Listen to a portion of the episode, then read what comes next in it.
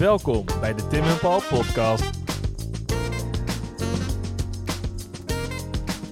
Tussen feit en fictie. Hoe ga je om met een historisch verhaal in film? En al helemaal als het een film is over een koloniaal verleden dat doorwerkt tot vandaag de dag. Wij hebben zelf een hoofd voor de radio, dus we weten ook helemaal niks van de cinematografische wereld. Maar gelukkig weten onze gasten dat wel. We spreken met Jesse Tahutu en Edward Lydiard over het vangen van het verhaal van de Indonesische onafhankelijkheidsoorlog in de film De Oost.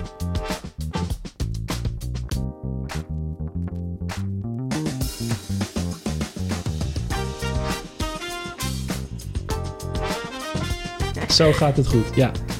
Paul, op de warmste dag van het jaar zitten wij weer binnen. Ja, En we hebben niet één, maar twee gasten. twee gasten bij ons en we gaan het ook over een, eh, een zeer boeiend, boeiend thema En hebben. belangrijk onderwerp. Een belangrijk onderwerp Ja. hebben. Ehm, en ehm, ik denk dat we gewoon meteen van, eh, van start Ja. mogen gaan, want eh, we hebben veel te, veel te bespreken. Wie hebben we aan tafel, Paul? We hebben hier links van mij zit mijn oude bekende collega Jessie Tahutu. Ehm, wat heb jij gedaan bij de film? Ik heb gewerkt als regieassistent en daarna als hoofdeducatie op het project De Wereld van de Oost. Ja, daar gaan we het zo uitgebreid over Ja. hebben. En recht tegenover mij Edward Lydiard, Ja, als ik het goed uitspreek. Ja, dat Ja. doe je helemaal goed. Ja, ja ik, ehm, ik, ik was de researcher op, eh, op de Oost. Ik heb eh, de Jim en, eh, Jim en alle mensen die de film hebben gemaakt geholpen met research. En daarnaast heb ik ook geschreven en research gedaan voor de wereld van de Oost. Ja, Dus het educatieprogramma. het educatieprogramma. Ja. Dus we gaan het hebben over De Oost. de Oost. Ja, en misschien is het goed om te weten dat als we het hebben over, als we het vandaag hebben over de Oost. De Oost is nogal historisch gezien een, een veelgebruikt begrip qua geografie. Het Maar vandaag gaan we het specifiek meer hebben over de film De Oost. En alles wat daar natuurlijk eh, Ja. bij hoort. Eh, mocht je nou denken van, goh, ik wil hier meer over weten. Hebben we twee andere podcasten, eh, podcasts gemaakt al over eh, Eerdere oostelijke zaken. oostelijke zaken. Met Reggie Bai en met Esther Captain. Dus luister die ook vooral eh, terug als je misschien denkt van, nou, na deze aflevering wil ik wat meer context hebben. Maar we gaan het over de film hebben. Ja, en misschien is het dan ook wel goed om even te zeggen dat we het misschien over de film zelf gaan hebben. Dus als je hem nog niet gezien hebt, Spoilers. moet je misschien even stoppen en eerst de film kijken. Dat lijkt me sowieso ja, een heel Maar goed, de- heel ja. goed idee. Ja. Dat mag de pret nog niet drukken. Ehm, want hij is eindelijk uit. Ja, Hoe eindelijk. voelen jullie je? Mixed emotions. Ja? Ja, ja. Ehm, acht jaar lang mee bezig geweest. Van, van een idee tot een, tot een première. En die première die kwam maar niet. Omdat de productie op zich liet wachten. En toen was Amazon daar. Toen was hij online. En nu vanaf zaterdag kunnen we met z'n allen naar de bioscoop. Nou ja, althans met z'n allen. Beperkt. Maar we kunnen hem nu eindelijk op een groot scherm zien. Hoe die bedoeld is. Hoe die bedoeld is. Daar is Ja. hij voor gemaakt. En ehm, alle clichés zijn waar. Het was gewoon een rollercoaster. Ehm, ik denk ook dat het is eh, afscheid nemen van iets waar je eh, ziel en zaligheid aan hebt gewerkt. Bloed, zweet en tranen. Maar ook tegelijkertijd ehm, trots op alles en iedereen die daaraan heeft bijgedragen. En we hebben iets neergezet eh, dat de tand des tijds zal doorstaan. Daar ben ik van overtuigd. Statements worden gemaakt meteen. Ja, ja, ja, moet gewoon. Ja. Ja, nee, ja. Ja. Nee, je werkt heel lang daarnaartoe en dan normaal een film ben je gewoon gewend, dan komt er een première en dan heb je een feestje en dan is het klaar. Ja. Ja. En dat, dat moment is er nog niet geweest, dus de- dat, qua dat Dus voelt je het hebt een nog beetje geen, gek. geen officiële première Nee, gehad? nee, nee. Ja. Geen en die komt er en- ook in corona toch Nee. niet. Die komt er Nee. misschien wel, maar het voelt dan niet. Het is niet, eh, Nee, het is zo- niet zoals altijd. Tuschinski met al je Nee. vrienden en Precies, familie. Nee, en, zeg eh, maar een kroketje bij de Febo en dan bezopen en dan die trams die langsrijden en de pers, dat moment. Nee, dat is er dan, dat is dat niet. is er dan niet. Nee, Nee. nee. Het zij zo. Ja. Het gaat om de film. Maar ja, neem ons even mee. Wat is er wel? Ehm, hoe is dat verhaal gekomen? Dit is, je volgt in de film een simpele soldaat, noem ik het maar even, die eigenlijk een soort gekke reis maakt van, oh leuk, we gaan naar Nederlands-Indië, tot aan een soort van sikke moordcommando's, als ik het even Mhm. flauw zeg. Ja. Ja, ja, Eh, ja, zonder al te veel. Nou ja, je, je moet de film misschien wel gezien hebben als je dit luistert. Maar eh, ehm, de film is gemaakt door mijn broer, Jim Tayutu. En die is acht jaar geleden begonnen met schrijven aan een verhaal over een stukje geschiedenis dat hij nooit eh, eigenlijk niks over wist. Ook ondanks zijn Molukse achtergrond hebben. En ook op school nooit iets over had gehoord. En dat vond hij eigenlijk heel vreemd. En toen is hij heel erg daarin gaan duiken. En toen vond hij het verhaal van de soldaat heel interessant. Hebben jullie heel veel mensen gesproken? En uiteindelijk, acht jaar later, is het inderdaad een film over een jonge jonge Johan die als oorlogsvrijwilliger naar Indië gaat. Hij komt uit Limburg en ehm, hij wil daar iets goeds gaan doen. Maar hoe langer hij daar is, raakt hij eigenlijk steeds meer in conflict met zichzelf. En wat ze daar nou precies aan doen zijn. Ehm, en dat eindigt inderdaad op een, uit in een paar zeer gewelddadige acties. Ja. Misschien is het, is het goed om ook eh, nog even uit te leggen van waarom ze daar zitten. Die, Ja. die, die jongen uit Limburg. Want Ja. voordat we dan verder gaan over Ja. van ja, je komt daar natuurlijk niet. Ja, Nederlands-Indië was. het Nederland zit in de titel, dus daar Ja. hebben wij iets mee te maken gehad. Maar waarom worden zij daar naartoe gestuurd op dat moment? Want het is net na de oorlog. Ja. Tenminste, de, de oorlog, moet dat even goed zeggen. De Tweede Wereldoorlog. Die is net afgelopen in Nederland en eh, in Europa. En dan begint Ja. deze film eigenlijk. Ja, ja. Dus eigenlijk net daarna, ja, ik ga jou geven hoor. Je Ja? researcher van de film. Ja, Ehm, nou, ik denk. Er is, onlangs, er is onlangs een. Vorig jaar is een goed boek verschenen van eh, Romein, verbonden aan het NIOD. En die stelt eigenlijk voor de eerst eh, de Tweede Wereldoorlog en de oorlog in de voormalige koloniën als, als één doorlopend geheel. De Lange Oorlog, tien jaar lang oorlog. Nederland was tien jaar lang in oorlog. En, en, en de periode daarvan is nog grofweg dus 1940 op het moment dat de Duitsers Nederland invallen tot 1950 als de Nederlandse soldaten uit Nederlands-Indië terugkomen. Ehm, het Wacht, feit ik dat ga heel even, de- als jullie het goed vinden, de ramen dicht doen. Want ik hoor wel heel Ja, veel doe brom. het. Maar Ja. dan pakken we hem gewoon weer even Ja. vanaf die periode. Ja. Ik denk dat het belangrijk is dat ehm, het feit dat Johan de Vries uit eh, Limburg, uit Noord-Limburg komt, dat heeft dus betekend dat deze jonge man. Zo, dan zijn we Ja. helemaal Ja. warm in studio. Nee, de fictieve persoon Johan de Vries, die uit Noord-Limburg komt, die heeft letterlijk in 1944 al de geallieerden met tanks het dorp in zien rijden, in zien rollen. Dat doet wat als jongeman. Een jongeman die misschien ook wel iets had willen doen in die oorlog in continentaal Europa. Nederland is bevrijd, het eerste is eh, Zuid-Nederland bevrijd. En eh, ja, je bent jong en je wilt wat. En ik denk dat heel veel oorlogsvrijwilligers, dus de jongens die niet onder de dienstplicht eh, vielen, iets wilden doen met hun leven. Europa lag in puin, Nederland moest opgebouwd worden, maar er was nog een taak. Er lag een taak in Nederlands-Indië. Laten we dat doen. Ik denk dat er gewoon heel veel jeugdige naïviteit en ook heel veel jeugdig bravoer bij de jongens zat. Om gewoon hap je handtekening te zetten, in te schrijven en wachten tot je wordt opgeroepen. En in eerste instantie dachten die jongens eh, mee te gaan naar Berlijn, letterlijk, om de geallieerde troepen te kunnen ondersteunen. Nou, dat, dat, dat liep even anders. Toen waren de Japanners nog die verslagen moesten worden. Toen vielen de bommen in eh, Nagasaki en eh, Hiroshima. En toen was het een heel ander verhaal. En toen zaten die jongens daar in een land dat ze niet kenden, om orde en rust te brengen. Om, om een status quo te handhaven.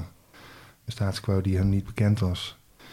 En op een gegeven moment ehm, ja, ziet Johan zich gesteld voor de vraag letterlijk van wat doen we eigenlijk hier? En ik ga geen spoilers weggeven. Maar ik denk dat, dat, de, dat de persoon van Johan de Vries wel heel goed weergeeft onder wat voor omstandigheden die jonge jongens, dat zijn er ruim 40.000, Het is een flinke, flinke macht die daar naartoe gestuurd is. Ja. ze van we gaan er naartoe, we gaan goed doen. En dat doen we voor ons eigen land, dat doen we voor het behoud van de kolonie, maar dat doen we ook om toch ja, iets te doen in ons jonge leven. Weten jullie nog wat je deed toen je 17, 18 was? Wat je wou in je leven? Beroemd worden als muzikant. Ja, ja. Een Ja, en ook, geschiedenispodcast opzetten. Ja. en ook, eh, we hebben best wel wat van die veel archiefmateriaal gekeken. En ook de filmpjes die die jonge jongens te zien kregen. En daarin, als je die beelden ziet, voelt het ook heel erg alsof ze daar op een, eh, ja, iets goeds gingen doen. Op een missie. Je ziet heel veel beelden van k- kleine ondervoede kindjes. En ehm, dus die jongens gingen daar, denk ik, eh, echt naartoe eh, met we gaan het daar redden. Ja, maar het is toch ook gewoon een beetje krom als je nu beredeneert, dan is het altijd dat je denkt van ja, weet je, Nederland komt zelf uit een oorlogssituatie, is, is bezet geweest. Mhm. Dus dan denk je van oh, maar waarom gaan deze kids dan allemaal daar naartoe om dan daar hetzelfde te doen? Maar als je hem omdraait, de redenering, kan je ook denken van misschien ehm, dachten zij wel van dit is gewoon Nederland. En hoezo wordt dit nu bezet door andere of zo? Ja, ik kan me goed voorstellen dat zij dachten, wij, wij zijn de Engelsen daar, zeg maar. Ja. Zeg maar die chocola die zij heel letterlijk gereikt kregen. En vooral in. Limburg en Brabant. ehm, aan het eind van de Tweede Wereldoorlog. Ik denk dat veel jongens eh, ervan uitgingen dat daar te doen... En ehm, misschien dat voor heel veel van die soldaten dat ook zo gevoeld heeft toen ze daar waren. Niet iedereen's. ehm, er zijn heel veel verschillende verhalen van hoe soldaten dat daar ervaren hebben en ook wat ze gedaan hebben. Dat ligt best wel uiteen. Ja. Eh, wij hebben daar één verhaal uitgekozen. Of ja, een soort Ja. heel specifieke eh, lijn in gekozen. Maar eh, ehm, ja, dus, en dat is geleid naar het karakter Johan. Dat die inderdaad ook denkt, ik ga daar iets... ik ga de, de rust daar brengen en Ja. eh, de Rust mensen helpen. Ja. Dat eh, vooral heel erg, ja. Ja. En misschien is het ook dan nog even om. de- wij noemen dit, dit stukje geschiedenis, noemden we heel lang, als ik het goed heb, de politionele acties. ja. Ja, dat is... doen we nu niet meer zo, Ja. maar dat, dat, dat geeft ook al aan van. we gaan Het was een binnenlandse aangelegenheid. Ja, Ja. Ja. En op het moment dat je het politionele actie noemt, dan kan je het aan de rest van de wereld presenteren als een binnenlandse aangelegenheid. Het is onrustig. Wij gaan orde op zaken stellen. Ehm, het was natuurlijk ook een tijd waarin eh, de internationale verhoudingen eh, veranderden. Dat de VN opeens het levenslicht zag. En dat ik denk ehm, dat men op zoek was naar een nieuwe ja, nieuwe, nieuwe verhouding binnen het koloniale stelsel. Ja. En politioneel is gewoon, dat is gewoon een eufemisme. Het moest, het moest verkocht worden. Het kon niet zo zijn dat, dat Nederlanders in de kranten lazen dat hun jongens in oorlog waren. Nee, nee, ze die hebben waren, ze net gehad. die hadden ze net Ja. gehad. Ja. ja. Stukje PR. En, en hoe bewust was de keuze om hem dan de hoofdpersoon... Ja, mo- mogen we dat verklappen? Zijn, zijn ach- achtergrond is een specifieke? Zijn familieverhaal tijdens de Ja, oorlog? het is wel een beetje een spoiler, hè? Ja, maar daar ben ik Ja. wel benieuwd naar. Maar we hebben al, al gezegd dat mensen de film moesten kijken. Ja, dat Ja. is waar, dat is waar. Ik, ik moet wel zeggen, ik kan natuurlijk niet vanuit de regisseur uh, Nee, spreken, nee, nee. ondanks we hetzelfde bloed in onze aderen hebben stromen. eens, eh, ja. Maar ik denk dat dat voor mij in ieder geval dat stukje narratief, want hij heeft een, eh, niet het eh, eh, de beste oorlogsverleden in Nederland. Dus, ehm, en ehm, nou ja, ik denk dat dat wel heel erg laat zien hoe, hoe, hoe niet zwart-wit oorlog is. Dus wat hij eerst dacht dat dus niet goed was en dan gaat hij iets doen wat hij wel denkt dat goed is. Maar dan komt hij er halverwege, gaat hij toch heel erg twijfelen van wat is nou goed of fout. Ehm, en ik denk dat daar ook heel erg zijn drang eh, vandaan komt om dat goede te willen doen. En misschien, eh, nou ja, zijn eh, vader, ehm, ja, de, de acties van zijn vader te beteren. En ik denk dat, eh, maar dat is ook een stukje eigen invulling. Ik denk dat, Ja. ehm, dat het vooral heel erg laat zien, enerzijds, ja, dat hij dus uiteindelijk jarenlang in oorlog zit. En hoe ingewikkeld Ja. het is om daarin te zeggen wie goed en wie slecht is. En ehm, ehm, ja, ik denk dit, dat, dat, dat, da- dat het daarom erin geschreven is. Ja, en ook om aan te geven toch wel dat die, die, die, Europa, die continentale oorlog in Europa... Dat, dat heeft invloed gehad op jongens die zeg maar vanaf de zijlijn die oorlog hebben gezien. Dus wel het geweld van Duitse weermachtssoldaten hebben meegemaakt. En misschien ook wel het verzet in wilden, maar tegen werden gehouden door hun vader. En eh, ja, dan is daar dat moment. Dan is er opeens in, in de dichtstbijzijnde stad of dorp is er een plek waar je kan inschrijven voor de goede daad. Want in de eerste instantie gingen ze die Japanse fascisten verslaan.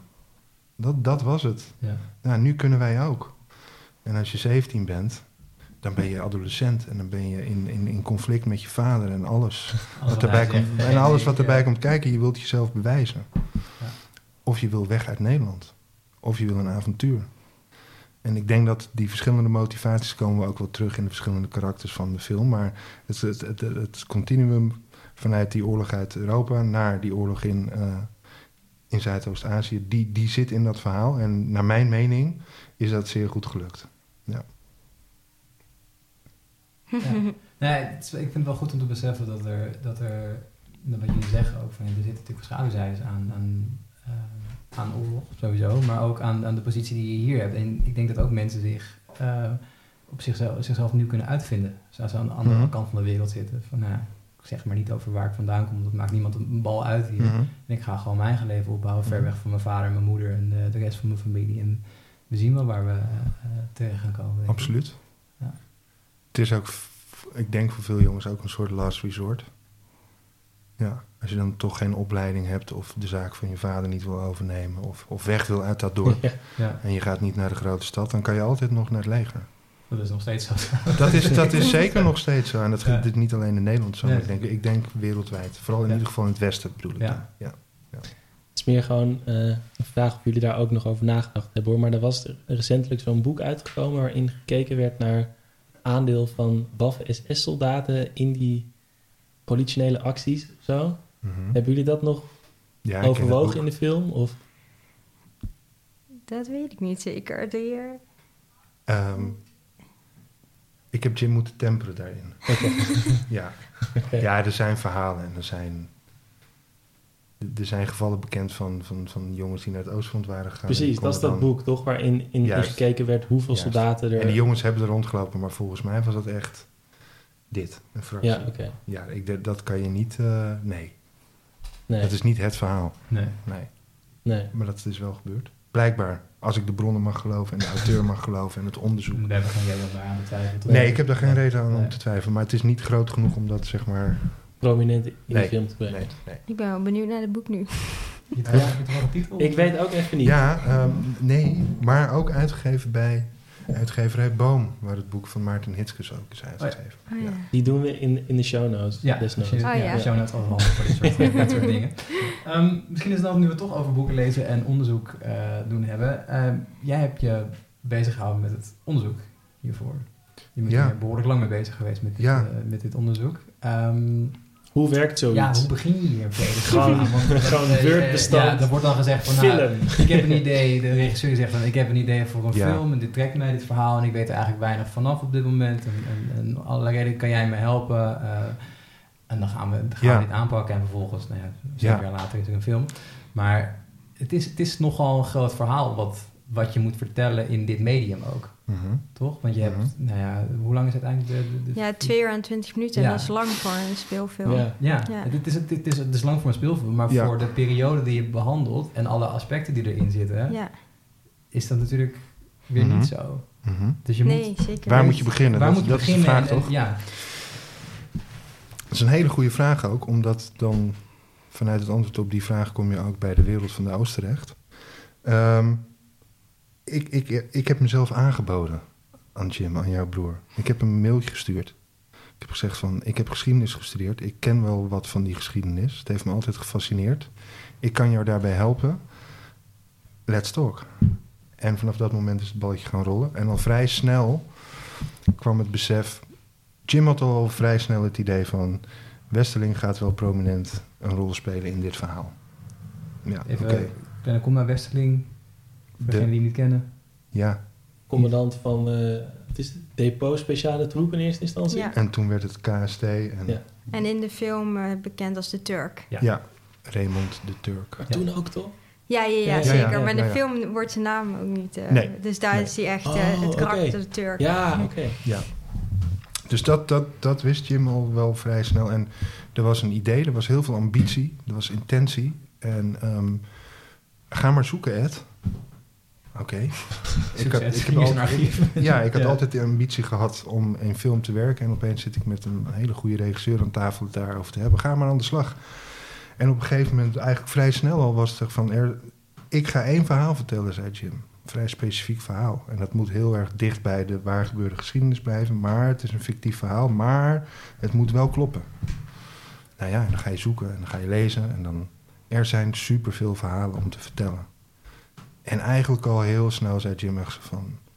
Al die andere verhalen moeten we ook een vorm vinden om die te kunnen vertellen. En het is belangrijk dat jonge mensen daar ook kennis van nemen.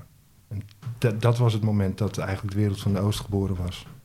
En toen hadden we een producent die heel erg bij de pinken was en die is er achteraan gegaan. Dus van laten we dit doen. Het moet de klasse in. Hoe gaan we dat doen? Nou, dat heeft jarenlang geduurd voordat we enig idee hadden hoe we dat gingen doen. Eh, volgens mij hebben we de beste vorm gevonden. En ehm, daar is de wereld van de Oost uit geboren. Ehm, ik ben er heel erg trots op. En ik denk dat we wel iets, iets, echt wel iets bijzonders hebben neergezet daarmee. Ja. ja, en ik denk heel die, eh, zeg maar, als het heel erg gaat over die filmresearch. Volgens mij begonnen jullie vrij breed en dan Ja, heel divers van... Nou ja, ik weet, ik heb acht jaar lang voor Jim een boek gekocht met kerst over dit onderwerp. En dan Ja. ging ik maar weer op zoek naar een nieuw boek. Ja. Ik wist ook niet wat ik hem anders nog moest kopen. En je gaat, je leest heel veel. Jullie hebben heel veel mensen geïnterviewd. eh, daar en hier. Jullie zijn daar op setlocaties geweest om te kijken hoe het er echt uitzag. Dus het is zo'n heel traject waar je op heel veel verschillende manieren Ja. eh, onderzoek doet. En op een gegeven moment, toen zat ik er al bij, heb je ook je filmdepartementen. Dus dan ga je ook met die eh, personen in gesprek. En bijvoorbeeld, we hadden daar een kledingdepartement en hier. Dus dan heb je ook weer verschillende expertises die je kunnen helpen. Ehm, eh, of, ehm, Ja. ehm, dus we, dat was heel fijn. Op een gegeven moment kregen we dus ook veel meer archief van de mensen daar bijvoorbeeld. Redno, de hoofdkleding, die had al superveel films gedaan over deze periode. Dus die wist gewoon, oh ja, dat dorp, Ja. dan heb je die patronen baat ik nodig. Of, Hm. Dat is natuurlijk ook nog een... eh, waar, waar ik absoluut geen, geen, geen weet van heb. En jij denk ik ook niet. Jij zit niet heel erg in de batik. Nee. eh, nee, maar dit is natuurlijk allemaal heel erg significant. ja, Ja, dat is heel belangrijk. Ja, ik lokaal dat snap ik het niet. Maar eh, mensen die er wel verstand van hebben, of die Ja. dat wel weten, of die dat, die dat van Want huis dat- uit hebben, mee, die denken, oh ja, maar nee, dit klopt niet, dit is heel raar. Vonden wij belangrijk, dat soort Ja, details. natuurlijk. Ja, Ja. Het is ook heel belangrijk. Ja. Ja, en ook en je hebt, die, die, je hebt hier ook genoeg mensen met die expertise, maar het is ook juist heel tof. Daar was het soort common knowledge voor eh, dat team. Dus dat was heel eh, interessant. En soms heb je zelfs ook wel discussies, omdat wij weer andere aannames hebben. Bijvoorbeeld bij een sarong en kabaya, de kleding. eh, ehm, dan dat zij dat hebben. Dus dan maak Ja. je dan, en soms maak je dan filmische keuzes bijvoorbeeld. Of, eh, eh, maar dat vond ik heel tof. Op een gegeven moment had je dus contact. En dan kon je ook je fotoarchieven naast elkaar leggen. En dat, dat maakte die Mhm. samenwerking heel Ja. mooi. Dus ik, ik denk dat de research heel breed was. En op een gegeven moment ben ik Jim gaan assisteren. En had ik veel contact met Edward. Dus ik heb het een beetje, zat er een beetje tussenin. En Hiel kon een beetje mee helpen. En dat ging echt van... Kun je opzoeken wat voor reclameborden er daar Ja. en daar waren tot Ja. ja, echt van alles. En, dat, dat, eh, eh, kre- en dan kregen we elke keer een heel mooi PowerPoint-deck van jou met... eh, nou, dit zijn een paar opties. Of dit, deze auto's hier en deze... Ja. En eh, zo ga je dan... eh, Ja, ja. en dat zijn dan de details Klopt. meer. En hoe magisch is het dan als je dat na al die onderzoeken en al die powerpoints en al die slides naast elkaar dan in één keer gewoon in een viewfinder Ja, dat, En dat, is, dat, is de magie, dat is de magie van speelfilm. Nou ja, als je er al staat, is het echt Ja. bizar. Op een gegeven moment... Lieke, de art director... ehm, die, echt fantastisch werk heeft geleverd. Ik was echt super impressed. Ja, en zij heeft daar dus een heel militair kamp gebouwd. En dat, dat heeft weken geduurd voordat dat af was. En ehm, ja, op een gegeven moment, ik weet dat, in, dat was in de pre-productie, reden we daar op een gegeven moment naartoe. En ik had al maandenlang daar afbeeldingen van gezien en tekeningen. En ik dacht dus, ja, oké, houten brakker. Oké, Ja. daar voel ik Oh, me dan niet zo heel veel bij. Maar dan sta je daar en denk je, wow, dit is echt een militair kamp uit die tijd. En ik herken dit van archiefbeelden. En dan waren er nog niet eens eh, soldaten, zeg maar. Op een gegeven moment kwamen er 80 jongens uit, uit Nederland, werden ingevlogen. ehm, witte jongens, om al die figuranten te spelen. En die gingen daar dus rondlopen en ze En dan wordt mochten... die vlag gehesen. Ja, en ze mochten hun telefoon niet erbij hebben. Dus ze moesten daar gaan kaarten en de boeken van die prop zijn Ah, lezen. ja, ja. Op een gegeven moment kijk je dan zo rond en denk je... Het is heel vreemd. Het maakt ook gewoon niet uit. 80 jaar later, blij, die, die soort van ook die jongere cultuur blijft hetzelfde. En in de avond gingen veel van die figuranten ook de stad in. En eh, werd er wat geflirt en biertjes gedronken. S ochtends met een kater op de set. En dat was precies wat er destijds ja. ook Ja. gebeurde. Ja, Dus ja. eh, ja, weet je, soms, soms liep je gewoon echt eh, in het verleden. Ik, ik had het zelf heel erg in Semarang. eh draaiden wij een marktzin. En dat is eigenlijk... Ja, filmisch is dat, vond ik dat heel impressive... omdat je dan heel veel moet uitzetten. Ik denk dat als je kijkt dat je... en je bent in een film, leek dat het misschien gewoon random een marktzin is. Maar ik weet dat ik daar stond en toen dacht... oh ja, dit is gewoon het normale leven in die tijd. Want ja, Hm, dat ja. voelde heel eh, gek. En ook omdat mijn eigen opa daar vandaan komt. En ook in, die, in die, dat gebied geleefd heeft. Op die, in die leeftijd van allemaal die jongens. En mijn opa is allemaal Lux. Dacht ik daar opeens... Ja, hij, hij liep hier gewoon rond. Ging uh, Ja. nasi halen. En eh, met zijn met zijn vrienden... Ja. Ja. Was jullie opa dan ook kniller? Nee, zijn vader was een knilsoldaat. Ah. Ehm, en mijn opa was eh, een tiener in die tijd. Dus die heeft eigenlijk ja, zijn hele tienerjeugd oorlog meegemaakt. Mm. En toen is het op 18-jarige leeftijd hier naartoe gekomen. Ja. Ja, Dat is een ander verhaal. dat is een heel ander verhaal. Ik wil nog even terugkomen Ja. op jouw vraag. Ja, Omdat het, ehm, ik, daar kan ik het heel lang over hebben. graag. Eh, dan kan het ook heel saai vertellen. Maar de vraag was van hoe pak je die research aan? Ja. Dat wist ik acht jaar geleden nog niet. Maar als ik nu terugkijk hoe we het gedaan hebben. We zijn begonnen met op zoek te gaan naar ooggetuigen. Naar veteranen, jonge jongens die dat hebben meegemaakt destijds. We zijn het land doorgereisd, hebben we gesprekken gehad met die, met die mannen. En op basis daarvan kon Jim aan de slag om karakters te ontwikkelen. En om, om, om feeling te krijgen met ehm, de leefomgeving en hun dag-tot-dag leven. Dat was één. En dan vervolgens, omdat we wilden dat het een film werd die zich toch wel echt, die heel dicht op de historische eh, gebeurtenissen zit. Ja, dan ga je literatuuronderzoek doen. En dat weten jullie ook. Dat is gewoon heel veel lezen. En al je voetnoten bekijken. En gewoon vanuit die voetnoten weer verder gaan zoeken. En dan van daaruit de archieven in. En dan, eh, dan ga je heel diep. En hoe dieper je gaat, hoe meer verhalen er natuurlijk En complexer het wordt En hoe natuurlijk. complexer ja. het Ja, wordt. en dat is, dat is, een, Ja. dat is, een, het is een noodzakelijk kwaad haast. Ja, dat je en dan ja. ga je in gesprek met de echte specialisten. Dus de professoren bij het NIOD en bij het NIMH. En dan ga je naar seminars en dan ga je naar lezingen. En dan kom je in contact met mensen die daar al een hele leven mee bezig zijn. En dan bouw je een netwerk op. Een, een, een, een, een warm, zacht netwerk waarbij je elkaar gewoon heel informeel mails kan sturen, kan bellen voor vragen. En dan opeens zit je in een wereldje van mensen die gewoon hun hele leven daarmee bezig zijn. En dat is ehm, heel erg belangrijk. Want uiteindelijk ben je natuurlijk gewoon wel buitenstaander, hè? ongeacht wat je eigen achtergrond is. Je gaat je bezighouden met een onderwerp waar je wel het een en ander van weet.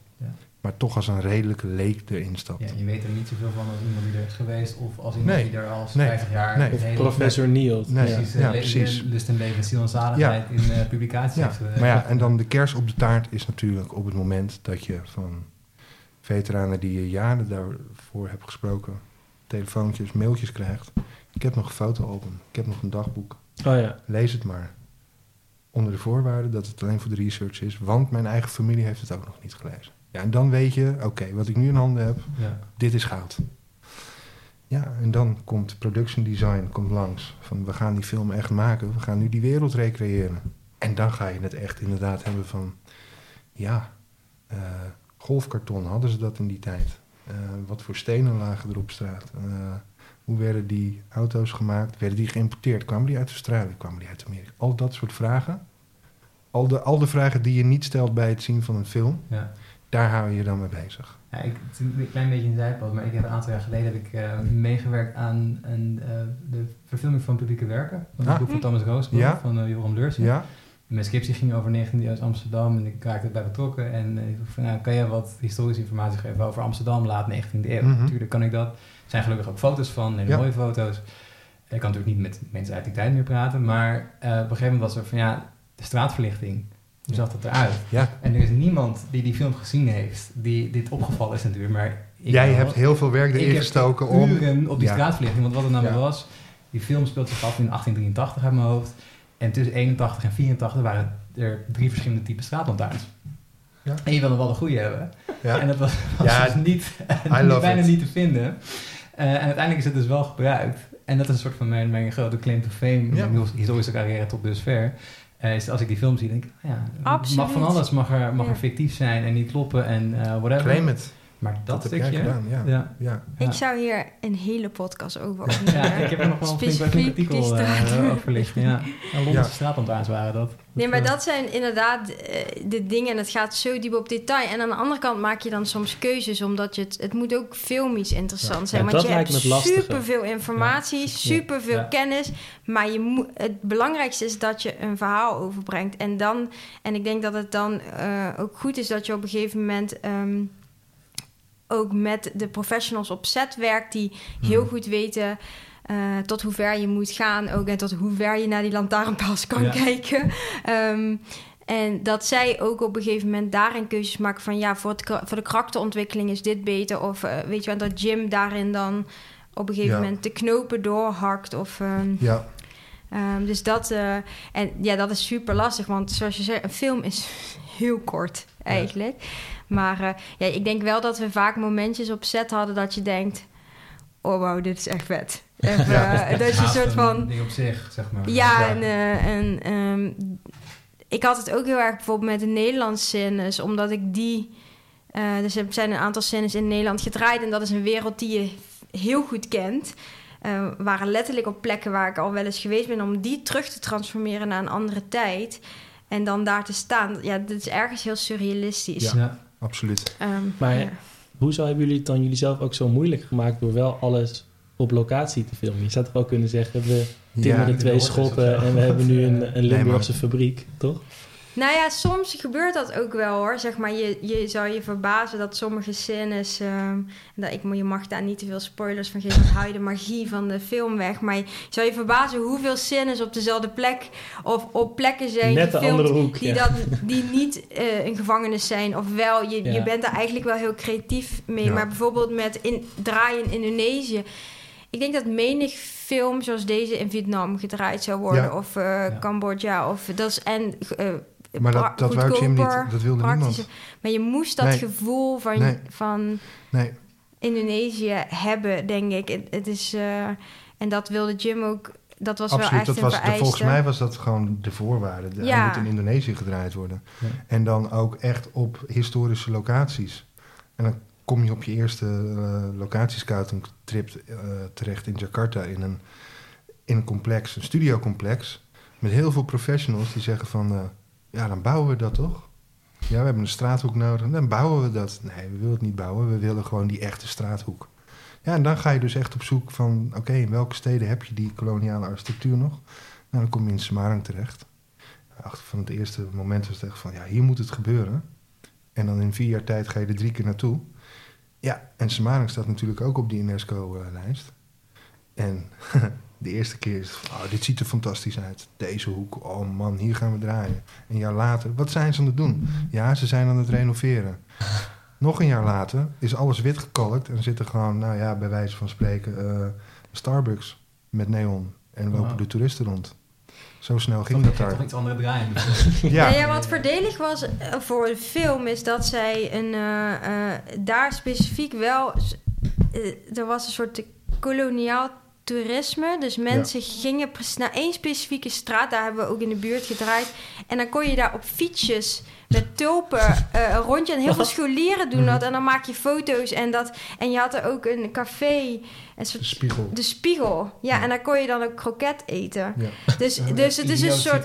Ja, dat Ja, maar dit is voor Indonesiërs, hè? Ja, ja, ja. Ja, en je had een soort dus- vintage marktje bijvoorbeeld met Ja. allemaal oude boeken eh, uit die tijd. En ehm, Ja. dus dat was. Ik kwam en ik dacht echt, waar ben ik nu? Ehm, eh, en dat was enerzijds gunstig, want sommige gebouwen leken dus daardoor juist wel weer op de, de oude tijd. Anderzijds kom je dan, ik weet het, drie weken voor draaien hadden ze allemaal paaltjes geplaatst. Oh ja, kon die... eh, En ja. dat je dacht, wat? En we moesten al die hele vloer, of de hele stoep was niet meer juist. Dus daar moest al zand over gelegd worden. Dus dan hebben ze zo'n hele meters met gewoon weg. Toen stonden die paaltjes daar, ja. Mhm. En dan moet je kijken, ga je dat dingen voorzetten? Ga je het wegwerken in de post? Ga je het zo filmen dat je ze niet ziet? Ja. En dat zijn dan... allemaal- ga je stiekem allemaal s'nachts Ja. weghalen. Ja, ja. En dat en zijn wat hebben jullie wel- gedaan? Daar ben ik wel benieuwd naar. ja, hoe heeft Philip dat opgelost? Ik weet het dus niet meer. Nee, het is wel goed gelukt. van film. eh, Ja. Als je heel goed kan kijken straks Maar no- los van zeg maar, de esthetiek, hè? Ja. van hoe dingen eruit zien en hoe ze overkomen op beeld. Van ja, je kan naar Vietnam gaan, of je kan naar Maleisië gaan of naar Thailand. Dat kan. Maar dan mis je dus heel veel. Ja. Want wat ik denk wat deze productie zo speciaal heeft gemaakt, is dat, nou, wat was het? 70% van de, van de crew was local. Ja. Mensen die daar geboren en getogen zijn, die brengen iets extra's. En het zorgt er ook voor dat die figuranten, die eigenlijk geen tekst hebben en alleen maar door het beeld lopen, die zitten gewoon, wat, zes weken gewoon in die omgeving. Met de muskieten en met het avondgebed en met elke dag nasi eten. En gewoon die hele Indonesische vibe die in je lichaam gaat zitten. En al die Indonesische mensen om je heen. Dat heeft de productie echt veel verder geholpen. Als, je- als je ergens in Thailand staat. Dat Ja, krijg je dan Ja, niet. dus Heb die- je ook niet. jungle, maar de jungle Is is niet de jungle. Nee. zeg Nee, maar. nee. En ik denk dat ehm, ehm, die expertise van de filmmedewerkers daar... Zij hebben een veel rijkere filmcultuur voor deze periodes. En eh Arnold Arps heeft daar een heel mooi artikel over geschreven... Lees aan de hand eh, van de film. Ehm, nodig je hem ook een keer uit. Ja, trouwens. nodig je uit. En, eh, artikel gaat in de show notes ook. ja, super Eh, interessant. en, eh, zij, en dat merkten we daar ook. Ze hadden veel meer ervaring met die periode. En Mhm. ehm, ehm, eh, je hebt daar een heleboel films, vooral ook over de koloniale tijd. Ehm, dus dat was, ik vond dat zo leerzaam om dat samen te doen en daar heel erg van te leren. En ook om daar samen dan zoveel jaar later te staan. En dat je gewoon samen een film maakt. Dus je, je maakt een film over een onderwerp waarin je soort van allemaal tegenover elkaar Ja. staat. Wat ook bijvoorbeeld heel veel mensen. Nou, hadden mensen met een Molukse achtergrond, een Indische achtergrond en dan een Indonesische ook nog een paar Belgen. Ja, Ehm, en dan sta je daar wel met z'n allen. Die film te draaien. Dus dat, eh, en dan, dan, dan, dat was een super mooie samenwerking. En ik denk dat dat heel belangrijk was om dat echt samen te doen met, met z'n allen. zeker. Ja. Ja, en ik ben persoonlijk ben ik een, echt een ad- adept van, eh, van Huizinga, van Johan Huizinga, met zijn historische sensatie. Her- Herstijden, middeleeuwen. Ja, ja, ja, maar ook Ja. echt dat van ergens zijn en bevangen worden door de plek waar je bent, omdat er kennis is over die plek en dat het daardoor lading krijgt en dat het een emotioneel effect heeft. Dat heeft het op mij omdat ik die verhalen ken. Maar ik heb gezien, vooral bij de figuranten, dat die die ervaring ook hadden. Dat ik dan zei van, eh, dan kwamen, kwamen jongens naar me toe, wat kan ik doen dan? Ik ben vrij morgen. Ik zeg, nou, daar, de, vijf kilometer verderop is Sukarno opgepakt. Door jongens in uniformen die jij nu draagt. Kan je naartoe gaan? Weet je? Kan je het. gewoon eens kijken. Kan je gewoon eens kijken. Daar is het allemaal gebeurd. Ja. Oh ja, echt waar? Ja, echt waar. Hier gebeurde het. Weet je, want we hebben voornamelijk... Yogyakarta was wel main, hè? Ja. ja. Dus dat heeft heel veel, heel veel meerwaarde geleverd, absoluut. Ja.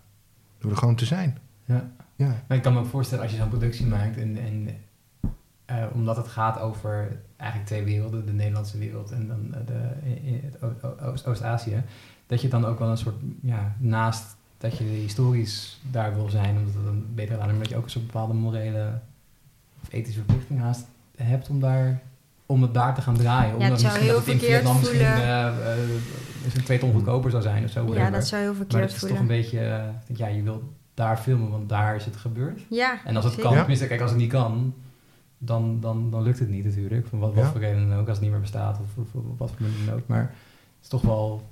Er was toen wij daar waren, kwam er een grote box of the hit uit in Indonesië van een groep jonge mensen die eh, door Europa gingen reizen. En dan doen ze ook Amsterdam aan. Ja, dat is dan gedraaid in Kopenhagen. Ja, Weet je, elke Europeaan ziet en denkt echt van, oké, Ja. pretty wack. Maar mensen in Indonesië vinden dat te gek.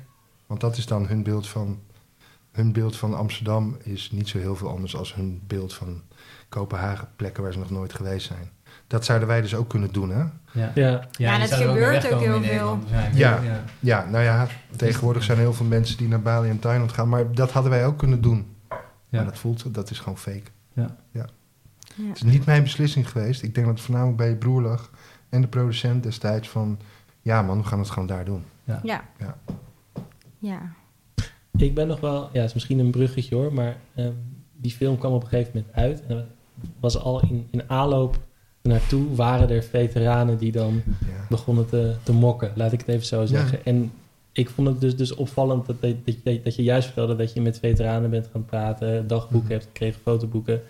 Hoe kijken jullie ernaar dat je ergens zo lang aan hebt gewerkt en dat je dan ook zulke reacties krijgt? Of denk je misschien, dat hoort erbij, dat is par of the course? Ik denk dat we dat, dat er sowieso bij hoort en dat, dat we dat ook verwacht hadden. En, en dat dat ook. ehm, nou ja, ik denk dat het heel goed liet zien hoe breed het gesprek nog gevoerd moet worden. En dat eh, er heel veel verschillende meningen eh, zijn over, die, over de film en, of, of over de periode van de film. En ook hele verschillende ervaringen. En ehm, nou ja, door de lange aanloop is het natuurlijk zo dat, je, dat, je, dat we dan heel vroeg die geluiden hoorden en nog niks van de film konden laten zien. En dat was vaak vooral eh, complex, omdat je wil dan gewoon heel graag die film laten zien en mensen zelf laten een keu- Oordelen. oordelen. Ja, Of, ja. En ze mogen het daar absoluut mee eens zijn. Dat is ook juist goed, want daardoor ga je een gesprek aan met elkaar. Maar dat kon heel lang niet. En dat maakt het heel lastig. En nu kan dat wel. En, en dat is ook waarom we heel veel. ehm, nee, we, we, we hebben dat dan binnen de wereld van de Oost. Dus dat is eigenlijk alles achter de film. Organiseren we meetups en bijeenkomsten. En hoe dat dan nu coronatechnisch kan, we hadden dat heel groot, veel, nog veel groter bedacht. Maar dat zijn de plekken waar je die gesprekken eh, in een soort veilige sfeer kan voeren met elkaar.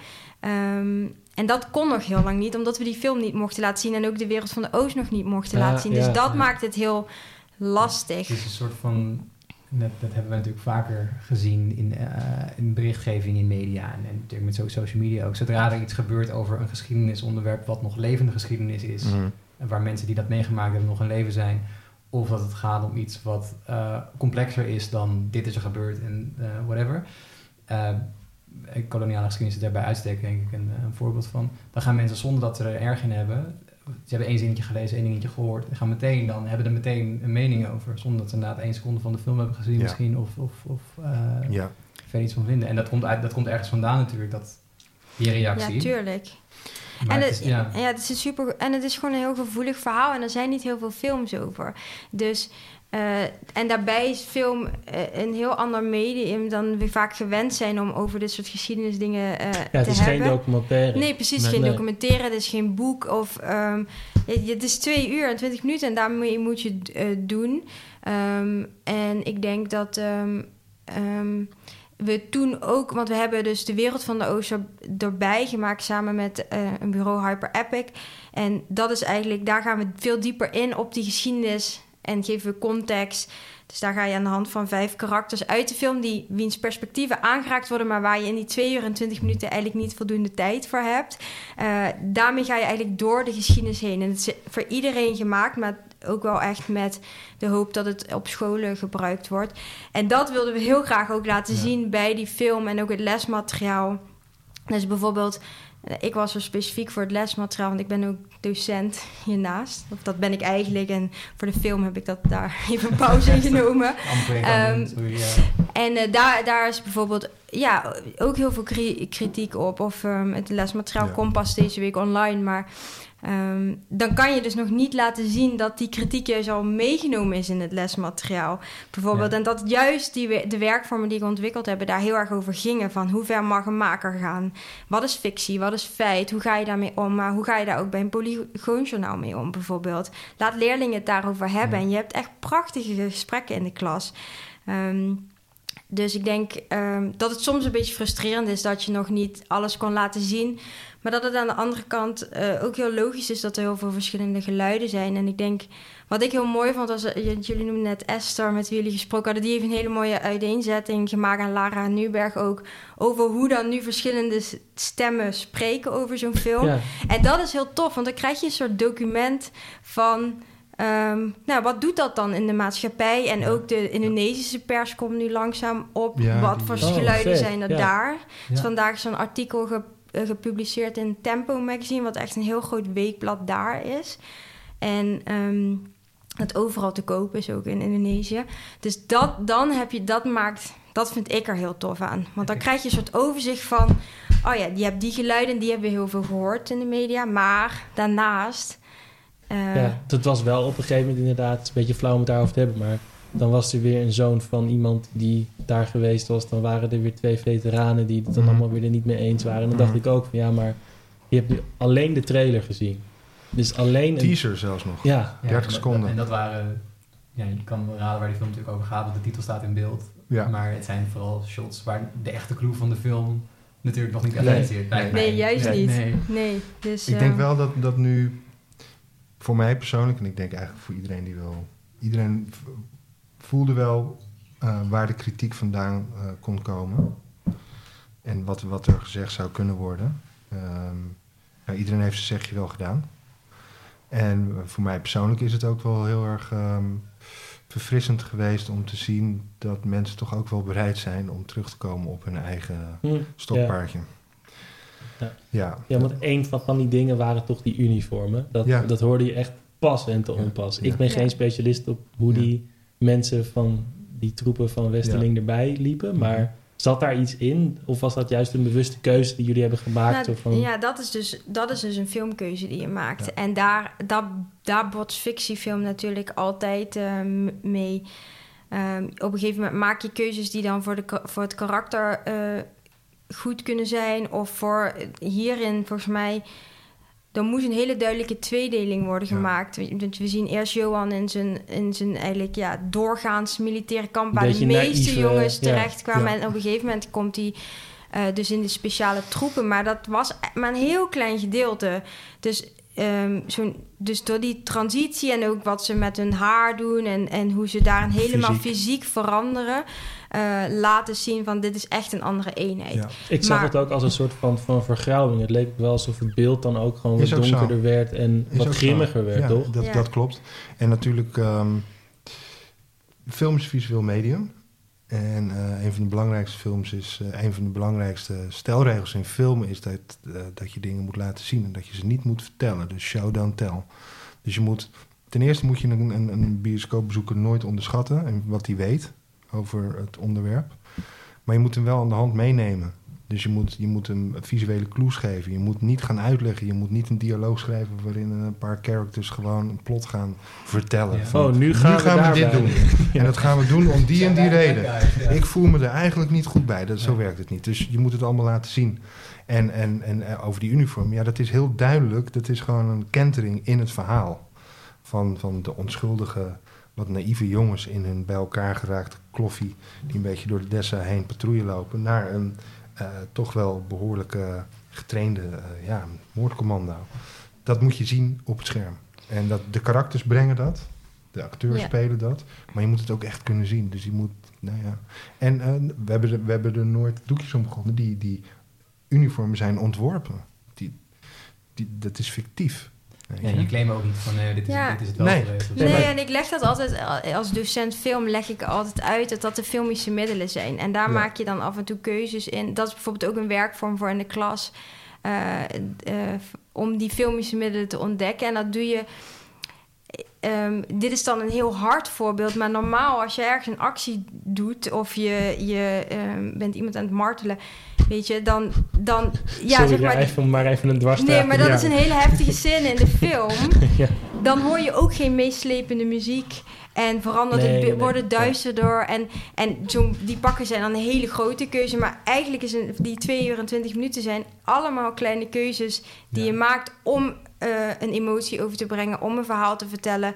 Ik, ik noemde Martelsen omdat we die uitlichten in het on- onderwijs. Omdat je daar die filmische middelen dus heel goed kan zien. Hoe camera daarin meespeelt, hoe de muziek meegaat, hoe acteerspel, hoe die allemaal samenwerken om dat verhaal te vertellen. En, maar dat is, ja, dat is natuurlijk dat is ook het moeilijke van een fictieverhaal vertellen. En, ehm, ehm, eh, en het kwetsbare, denk ik. Ja. Ja, want dat lijkt me ook, ook, ook bijvoorbeeld lastig aan die figuur van hè, de Turk, noemen we hem dan maar even. misschien niet letterlijk Westeling, maar hij is er misschien op geïnspireerd. Maar was dat dan ook een soort van ingreep om hem niet bij de naam te noemen, dat je daarvan wegblijft? Of Mm. dat, je, dat, dat het makkelijker wordt om hem soort van fictief neer te zetten? Ja, volgens mij, volgens mij wordt, ja, enerzijds, en hij wordt sowieso niet echt benoemd bij zijn, heel erg bij zijn naam. Ze noemen hem wel ergens Raymond, volgens mij, in het script. Maar hij was ook een soort mythische figuur en dat houdt de film ergens ook in, in stand, denk ik. Dus hoe de verhalen rondgingen over hem onder die jongeren. En eh, volgens mij zijn dat wel dingen die echt gebe- Zoals Holleder de neus wordt genoemd. Ja. Als je de neus zegt, weet Nee, iedereen dat het. Holleder Ja. is. Dus Ja. met de Turk weten mensen die iets weten van Nederlands-Indië en hoe dat daar gaat. Dus als je de Turk zegt, dan weten mensen dat is Westeling. Ja. Maar het lijkt me ook, ook lastig om dan wel vanuit zo'n historisch figuur dan fictie te gaan Ja, maken. super is het ook. lastig. Super moeilijk. Ja, maar, Ja, je, maar hebt- ja. ja, sorry, je, hebt, maar je hebt wel dan, zeg maar, je hebt natuurlijk altijd de vrijheid, omdat een, je maakt er een fictief verhaal van, een fictief narratief van. Maar omdat het zo, je ook, als je het in extremis doortrekt, kun je ook zeggen, ja, maar dat, al die on- dat onderzoek had ook allemaal niet gehoeven. Dan maak Ja, je ja, gewoon- dat- eh, ik maak, maak een absurd Ja, ja, argument, kan je maar zeggen. Je kan, Zeker, Als het, als het dan fictief is, Ja, Nee, ik kan denk dat, hoe de uniforms eruit zien. Denk- dat, die, dat die, Kan je eh, zeggen. Ik eh, denk dat voor deze film het heel belangrijk was dat de wereld klopte, die je schetst en de basis. En dat je dan vanuit daar, dus eigenlijk klopte alles en vanuit daar maak je dan fictieve keuzes om het verhaal te vertellen. ja en ik denk, ja, sorry, je Nee, was nog niet Kijk, er is toch een beetje ehm, een zweem om de film heen gekomen dat er... ehm, het is een fictieve film, het is een fictieve film. Nee, het narratief is fictief. Maar het onderwerp is niet fictief. Dat wat we laten zien heeft daadwerkelijk plaatsgevonden. En juist die laatste 30 minuten, eh, die niet zo heel erg makkelijk te verteren zijn... Ehm, dat, is een re- dat is letterlijk een reconstructie van hoe het eraan toe ging. En daar is juist superveel onderzoek in gedaan, Ja. naar gedaan... om er toch voor te zorgen om het echt letterlijk te verbeelden. Van wat gebeurde daar nou precies? Dan neem ons even mee, zonder echt te Zonder spoileren. trailers? Z- Zeg maar, ehm, dat tafeltje bedoel je dan? Ja, dat. Ja, en de, het- de methode Westeling. Ja. Ja. De methode Westeling. Dus gewoon is, eh, ja. Een, Ja. een dorp in het notitieboekje. Het notitieboekje, En- het vuurwapen, Ja. het tafeltje, de dictie, het voorlezen van de naam. Maar dat is ook alleen al Het maar allemaal gewoon, gewoon intimideren natuurlijk, hè? Ja, maar dat Ja. Hoe je dan zo, zo binnenkomt, tafeltje neerzetten, Ja. boekje erbij. En een van de kritieken, dat is grappig, de, de kritieken zijn dan ook... Ja, na één executieronde heb ik het wel gezien, nu weten we het wel. Andere mensen zeggen van... Nee man, dat had je nog veel dikker aan moeten zetten. De werkelijkheid was dat het nog veel gruwelijker was. Weet je? Dit was dag na dag. Dat ging dag in, dag uit. Ja. En dat waren, de aantallen waren veel hoger. Dat duurde veel langer. Drie maanden hebben ze dat gedaan. Van Ja, kampong naar ja. kampong. En wij, ja, wij moesten Ja. drie draaidagen doen en dat was, dat was verschrikkelijk. We hadden echt een ontzettend fijne crew en hadden het, er zijn de mooiste vriendschappen uitgekomen. En het was super gezellig na set, maar op die dagen was iedereen gewoon stil. Mensen aten geen lunch meer. Daarna, het is, het is zo eh, pijnlijk allemaal, van alle kanten zeg maar. En ook, je staat daar dan en denkt, wat, wat zijn we, wat zijn we Ja, ik doen? was daar niet bij, maar als ik de verhalen terughoor... Ja, dat was verschrikkelijk. Ja, Ja. ik kan me heel goed voorstellen dat je dan inderdaad die wereld zo gecreëerd hebt en je bent zo in je rol gekropen als, als, als acteur, maar ook als figurant of mensen die daar, die daar, die daar eh, vandaan komen.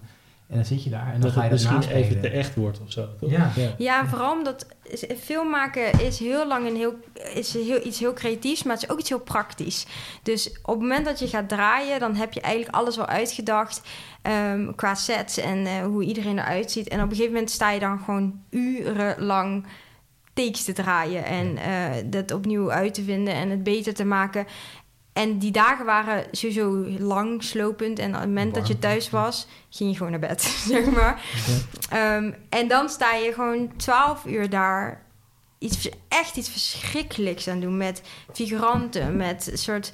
En terwijl ik had die set al vijf keer gezien, maar Hmm. toen voelde ik het nog niet. Maar op het moment dat je het dan echt ziet en je ziet het op een scherm en je kijkt en je ziet dingen in de fik vliegen en dan denk je opeens, ja shit. En die acteurs moesten ook, ja, die moesten ja, je, moet- die, je moet het echt spelen. Dus je, Ja. je moet af en toe iemand bij de arm pakken. Of Alles in overleg natuurlijk en met goedkeuring. Maar dat, dat viel veel mensen echt, echt heel zwaar. Vooral van de Nederlandse acteurs. En ehm, eh, ja.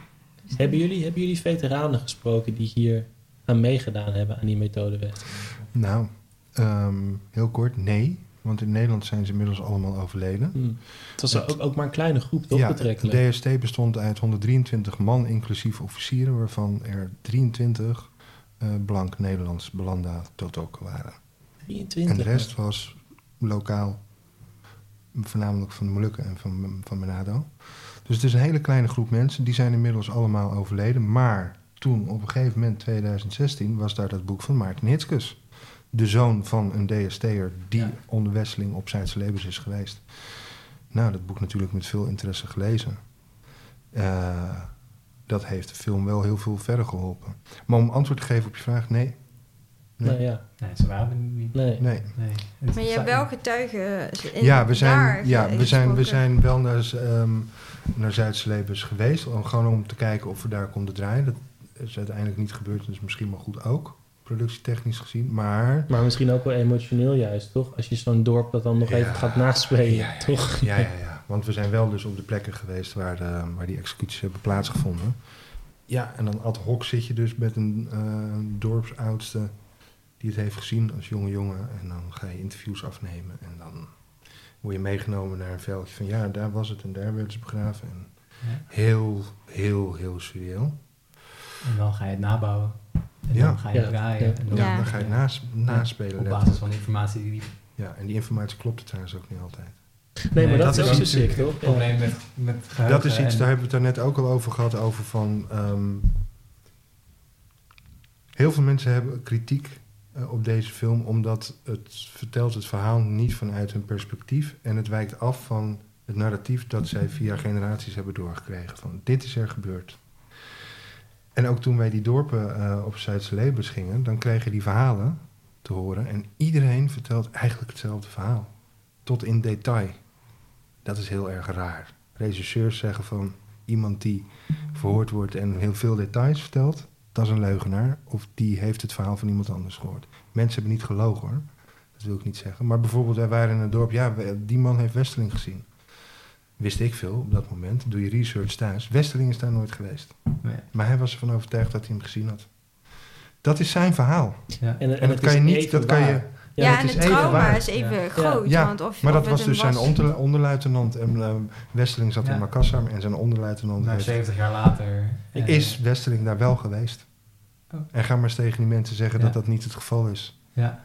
Ja, wie, wie, wie ben eh, jij dan om te zeggen van ja, maar in mijn papier... het was hem niet. Nee, Ja. niet. Nee. Ik, had Nee. dat, eh, ik werkte eh, een poosje geleden voor een museum over de Tweede Wereldoorlog. En dan waren er gewoon van die krasse kerels van 97 die dan Mhm. verhalen kwamen vertellen. En Mhm. soms had je dat ook. En dan zit zo'n kerel dan... Ja, toen stonden we daar in eh, dat ding. En toen...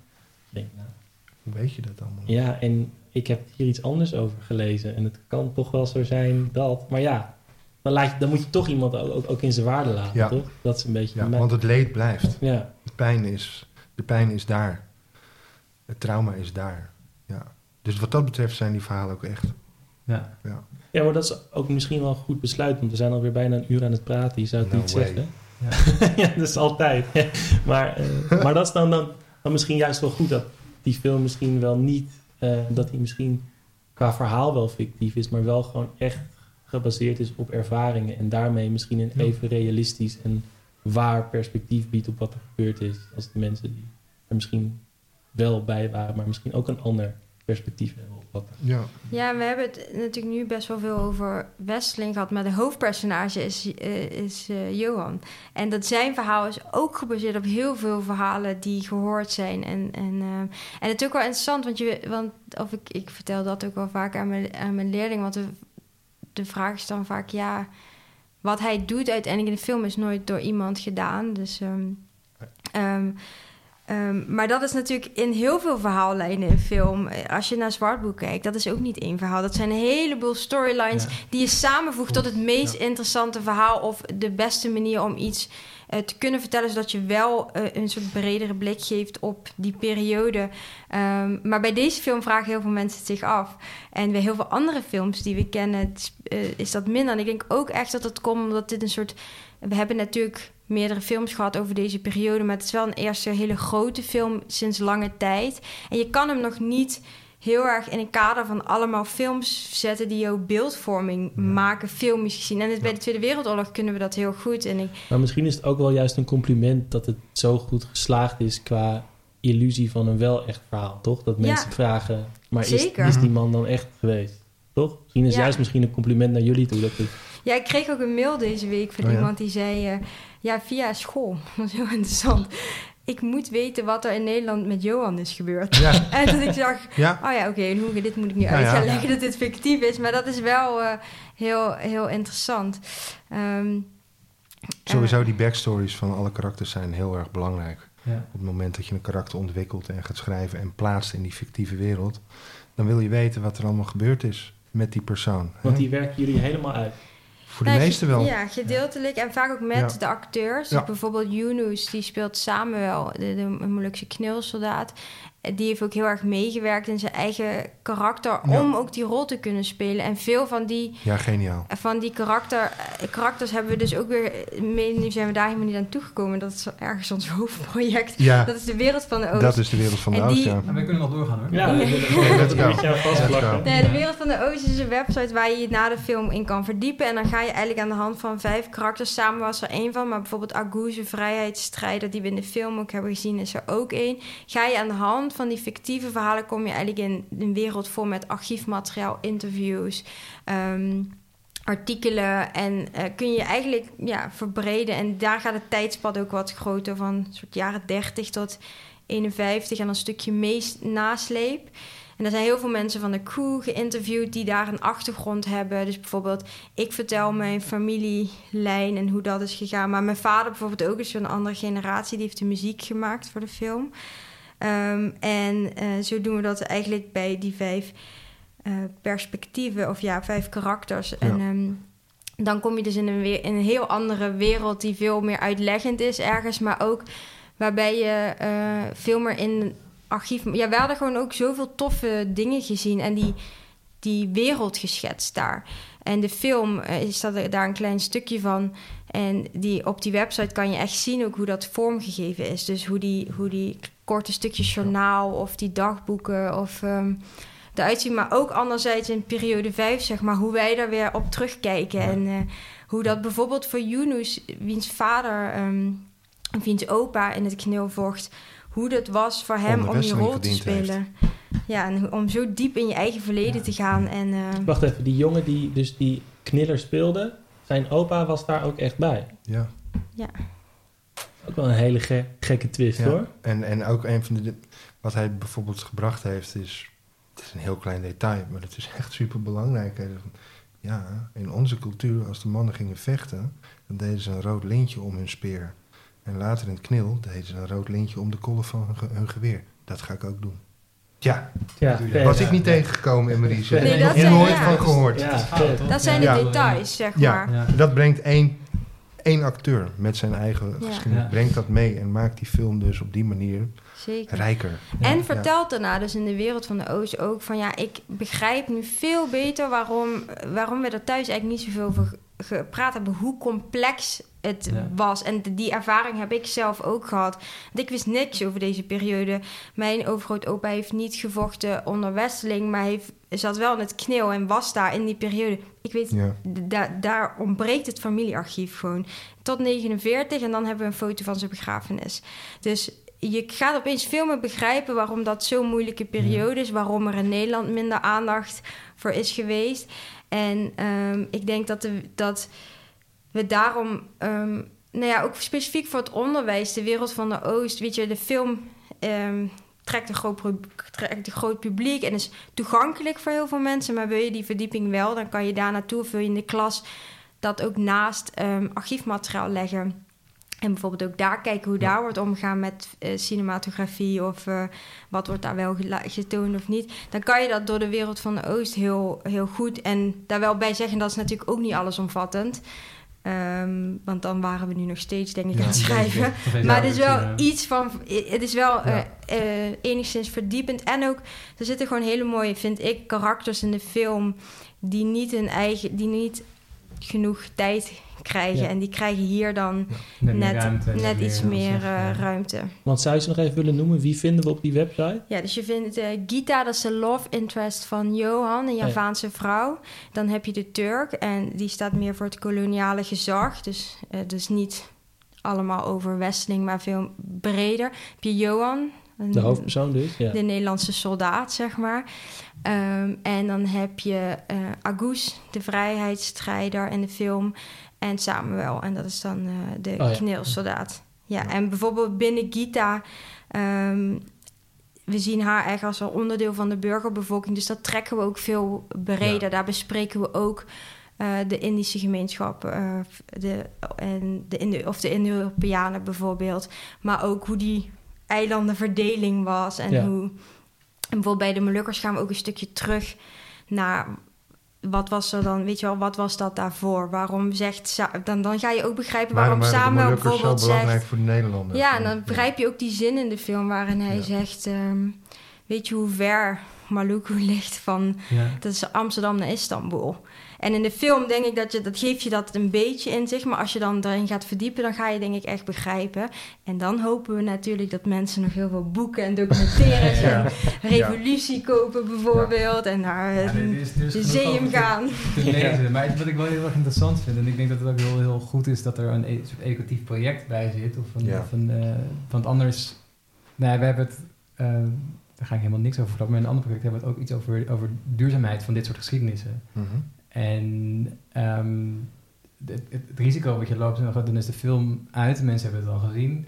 En over twee of drie jaar is er weer, en dan, oh ja, die film, ja, dat was een goede film, of het was een slechte film, of whatever. Mhm. En dan, dan houdt het een Dan beetje is het op, weer dan is klaar. het weer klaar. En dan, Ja. ga je, dan komt er weer een film uit over iets Ja. anders wat, wat we in de kolonies hebben gedaan en wat helemaal verschrikkelijk was. Mhm.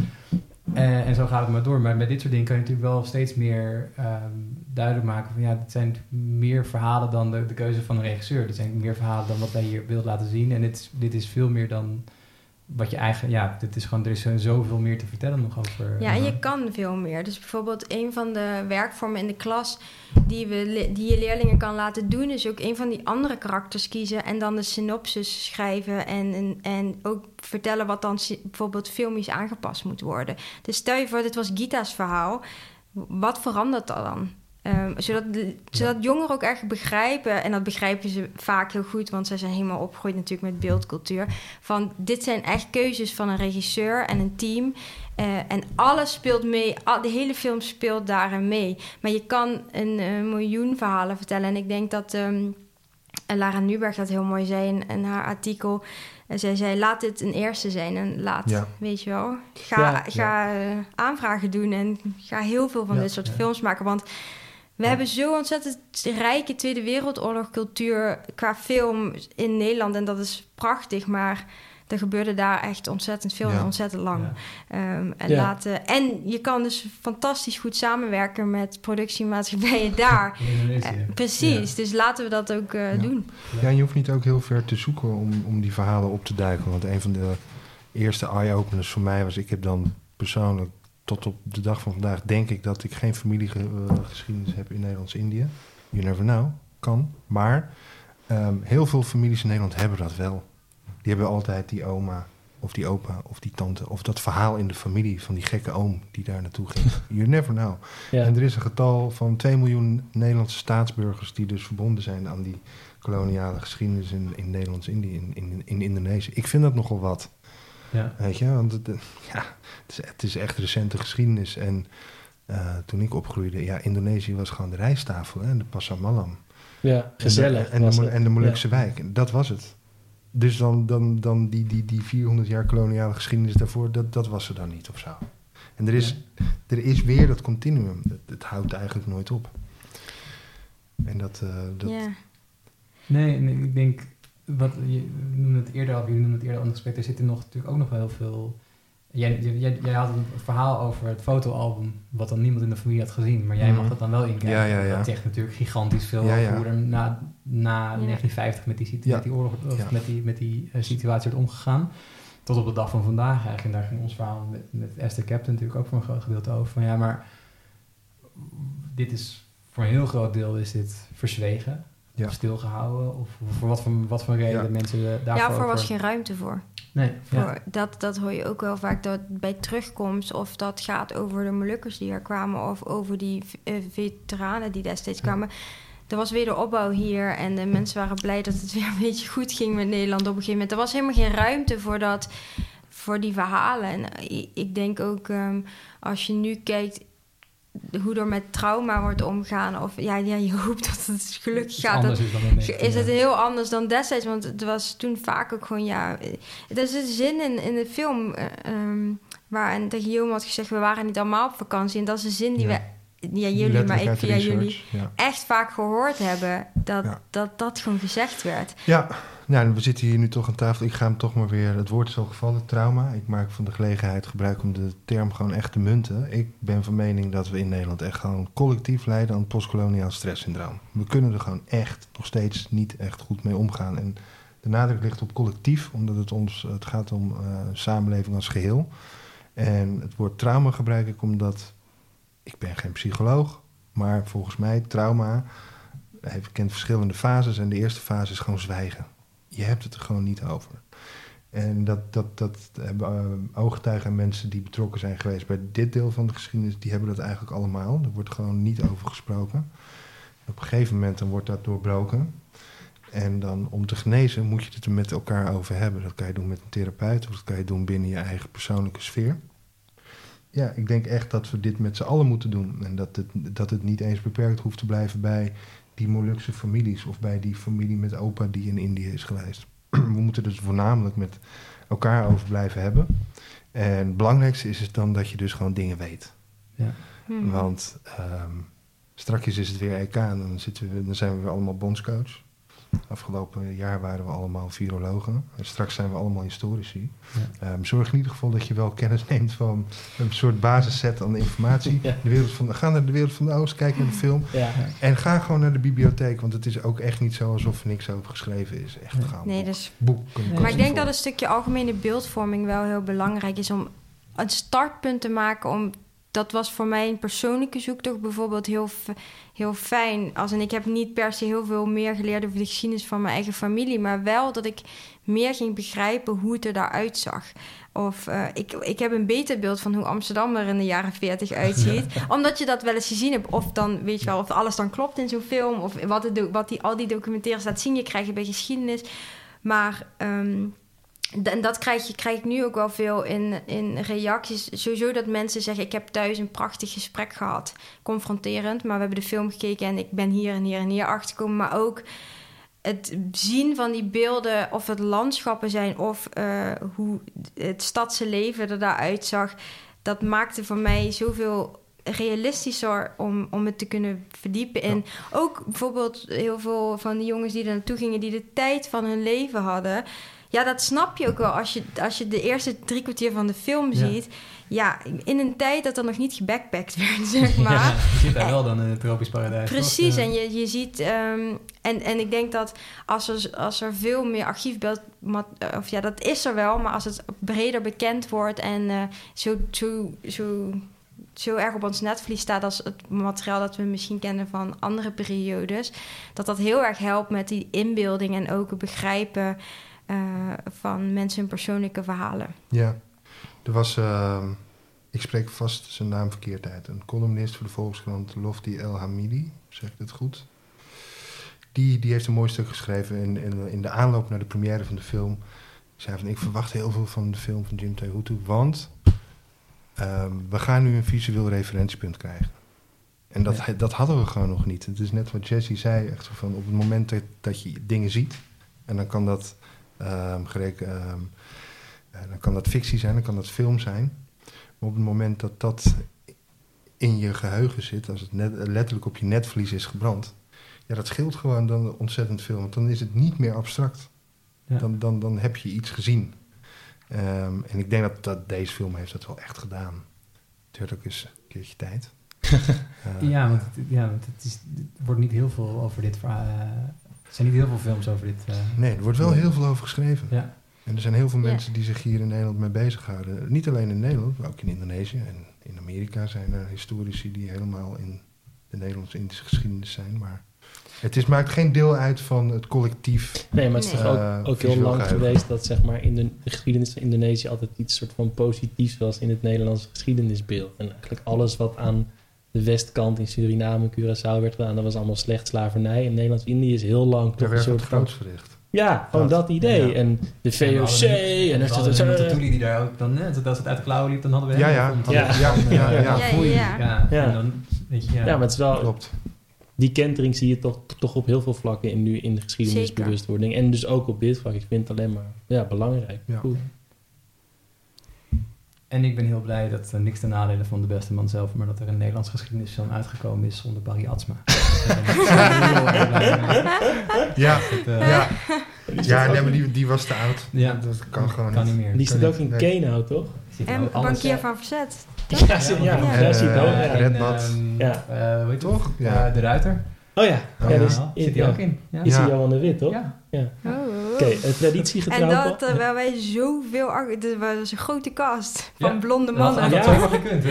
Het had zomaar Misschien, gekund. misschien eh, ik vergis en zit hij ergens eh, achterin of zo. Misschien eh. moeten we nog een reshoot doen, speciaal ja, voor ja, jou. misschien eh, als je een sequel gaat maken, dat je dan Ja, ja. het verhaal van Barry Atsma in... eh, Hij zou Johan kunnen spelen een aantal jaar Ja. later. Ja, Johan uh, de terugblik. Ja. ja. Ja. Ja. Ja. Paul, ja, traditiegetrouw, heb jij de laatste vraag? Ja, maar... Je mag er nog één stellen. Ehm, ik heb even niks. Oké.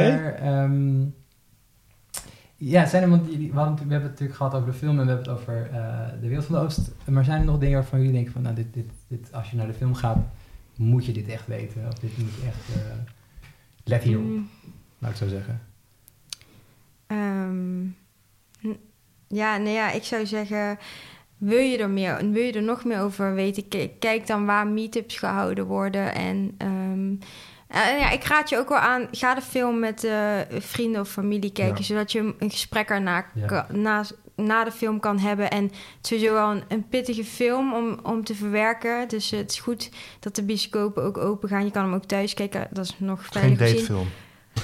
Nee, maar het is goed om daarna met elkaar nog even een drankje Ja. te doen en het even na te Ja. bespreken. En ook je vragen aan elkaar te stellen en die eventueel meteen erop te zoeken of hem even te laten bezinken. Maar ik denk dat dat ehm, eh, heel belangrijk is.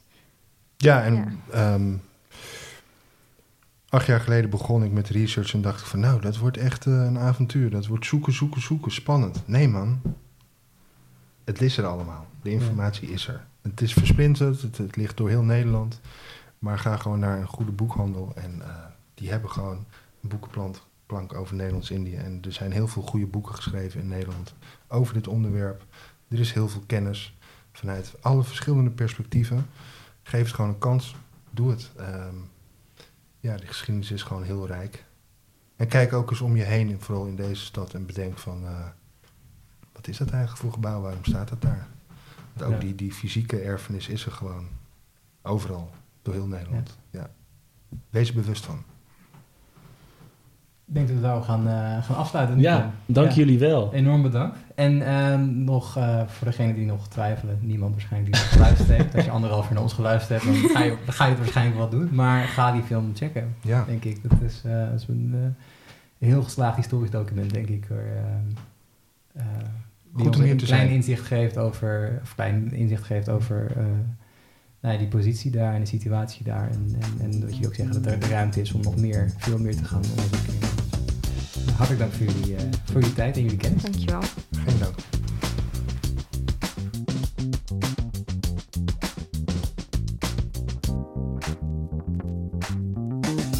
Paul, vond jij dit een leuk verhaal? Weet je wat jij dan eens kan doen, Paul? Zou ik eh, de petje af kunnen bekijken? Ja, dat zou je kunnen doen. Of gewoon onze Instagram. Dat is helemaal vet. dat is leuk daar, hè? En we hebben trouwens ook nog een Facebook. Oh ja, bestaat dat nog, Facebook? Ja, dat bestaat nog wel. Oké, ja. Check, check dat ook. Ja, Groetjes thuis.